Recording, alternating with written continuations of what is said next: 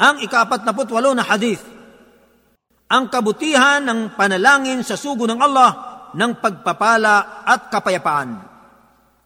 عن ابي طلحه رضي الله عنه ان رسول الله صلى الله عليه وسلم جاء ذات يوم والبشرى في وجهه فقلنا أنا لنرى البشرى في وجهك فقال انه اتاني الملك فقال يا محمد ان ربك يقول اما يرضيك انه لا يصلي عليك احد الا صليت عليه عشرا ولا يسلم عليك احد الا سلمت عليه عشرا Si Abu Talha, sumakanya nawa ang kaluguran ng Allah ay nagkulat, isang araw ay dumating ang sugo ng Allah sallallahu alaihi wasallam na ang kanyang mukha ay tigib ng kasiyahan. Kaya't aming nasabi, tunay na amin nakikita sa iyong mukha ang tigib na kasiyahan.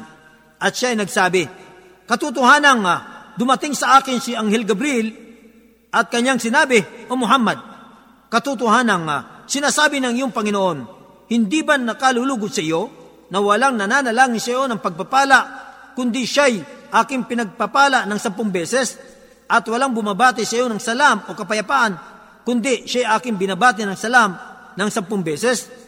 Isinalaysay ni An-Nasai, hadis bilang isang libo at dalawang daan at walumpot tatlo. Ang tagaulat ng hadis na ito, siya si Zaid ibn Sahal ibn al-Aswad al-Khazraji al-Najari na mas kilala sa palayo niyang uh, Abu Talha. Siya ay isa sa mga kasama ng sugo ng Allah at pinsan. Isa rin siya sa mga kilalang nakibaka sa labanan sa Badr at isa sa labing dalawa mga kapitan sa gabi ng pagpangako ng katapatan sa Aqaba. Pagkaraan ay nakibaka sa pakikipaglaban sa Badr at sa lahat ng mga kasunod pa nitong mga labanan kasama ng sugo ng Allah sallallahu alaihi wasallam. Siya isa sa mga pinakamalaking taga-suporta ng Islam at siya ang naghukay ng libingan ng sugo ng Allah at ng ukab nito. At siya ay nakapag-ulat ng siyam na dalawa na hadis sa mga aklat ng sunnah. Sa katotohanan, itinaguyo ni Abu Talha ang kanyang buhay ng lagi nang nag-aayuno at nakikibaga sa pakikilaban sa alandas ng Allah o sa jihad, kaya siya ay namatay sa gayon na kalagayan. Nag-aayuno at nakikipaglaban habang sumasalakay sa karagatan kung kaya't walang natagpuan ang kanyang mga kasamaan na isang isla para mapaglibingan sa kanya. Maliban, pagkalipas ng isang linggo nang hindi nagbago ang kanyang anyo. Siya ay namatay taong ika-limampu o limamput isa sa Hijri, subalit may nagsasabing namatay siya sa Madina taong ika-tatumput apat sa Hijri at si Usman ibn Affan ang nakapagsagawa sa kanya ng salatul janaza o dasal para sa patay. Ang mga kapakinabangan sa hadis na ito, una, Naghihikayat ang hadis na ito tungo sa madalas na pananalangin ng pagpapala sa sugo ng Allah na si Muhammad sallallahu alaihi wasallam ng pinakamainam na pagbati para sa sugo sallallahu alaihi wasallam katulad ng sumusunod. Wa ala ali Muhammad kama sallaita ala Ibrahim wa ala ali Ibrahim innaka Hamidun Majid. Allahumma barik ala Muhammad wa ala ali Muhammad kama barakta ala Ibrahim wa ala ali Ibrahim innaka Hamidun Majid. Isinalaysay ni Al-Bukhari, hadith bilang tatlong libo at tatlong daan at pitumpo at ni Muslim hadith bilang anim na anim. Pangalawa, ang kahulugan ng pagpapala ng Allah sa sugo ay ang pagdakila at pagpupuri ng Allah sa sugo. Sa makatuwid, ang kahulugan ng Allahumma salli ala Muhammad ay, O Allah, dakilain mo siya sa mundo at kabilang buhay ng pagdakilang naangkop para sa Kanya. Pangatlo, Itinuturi rin ng hadith na ito ang pagkalihiti mo ng panalangin ng pagpapala para sa ating propeta Muhammad sallallahu alaihi wasallam. Ito'y pinatunayan ng Allah sa kanyang uh, sinabi, Inna Allah wa malaikatahu yusalluna ala nabi, ya ayyuhalladhina amanu, sallu alayhi wa sallimu taslima. Na ang ibig sabihin nito,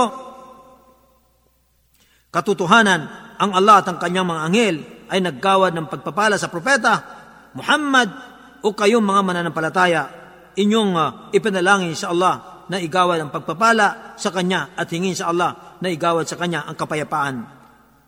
Al-Ahzab. At gayon din ang propeta sa sallam sa kanyang sinabi, katotohanan, may maanghel ang Allah na nanlalakbay sa kalupaan na ibinabalita nila sa akin ang panalangin ng pagpapala sa akin ng aking mamamayan. Isinalaysay ni An-Nasai hadis bilang 1,282. Ang panalangin ng pagpapala isa sa mga karapatan ng propeta sa Islam mula sa kanyang mga mamamayan at ang isang Muslim ay napag-utusan na ito'y gawin maging sa paraang pagkalatan o sa natatanging paraan katulad ng binibigkas at tasyahud sa pagpasok sa masjid at sa paglabas mula rito, ang kautusang panalangin ng pagpapala sa kanya na kahit wala siya ay natatanging katangian lamang niya na ipinagkaloob sa kanya ng Allah at walang sinumang kabahagi niya rito. Kaya sa ganitong paraan ay hindi nararapat na may manalangin ng pagpapala sa sinumang natatanging tao maliban sa kanya at kabilang din sa mga natatangin niyang katangian ay ipinaparating sa kanya ang panalangin mula sa kanyang mamamayan at nakakamit ng isang tao ang kadakilaan ng panalangin para sa kanya at pagdating nito sa propeta na kahit hindi na siya naglalakbay pa ng malayo upang makadaong palad noong nabubuhay pa siya at kahit na hindi na siya nakadalaw sa kanyang puntod pagkatapos ng kanyang kamatayan. Pang-apat, ang kahulugan ng salam ay ang kaligtasan mula sa kasamaan at kapintasan. Panglima, ang paraan ng panalangin ng pagpapala sa propeta ay ang pagsabi ng isang Muslim halimbawa ng ang kapayapaan o pagpapala ay sumayo nawa o propeta, gayon din ang habag at mga biyaya ng Allah o kanyang sasabihin ang kapayapaan o pagpapala ay sumayo nawa o sugo ng Allah o propeta ng Allah o kanyang sasabihin ang kapayapaan ay maitampok nawa sa propeta, dapat paniwalaan ng isang Muslim ng panalangin na ito ay nakakarating sa ating propeta sa pamagitan ng mga anghel batay sa patunay na nabanggit sa hadith. Pang-anim, hindi pinapahintulot sa isang Muslim ang pagsunod sa isang partikular na pamamaraan katulad ng sama-samang pagsasagawa o pagsambit, subalit maaring siya'y manalangin ng mag-isa para sa kanya sapagkat ang sama-samang panalangin ay walang tekstong magpapatunay nito sa Islam.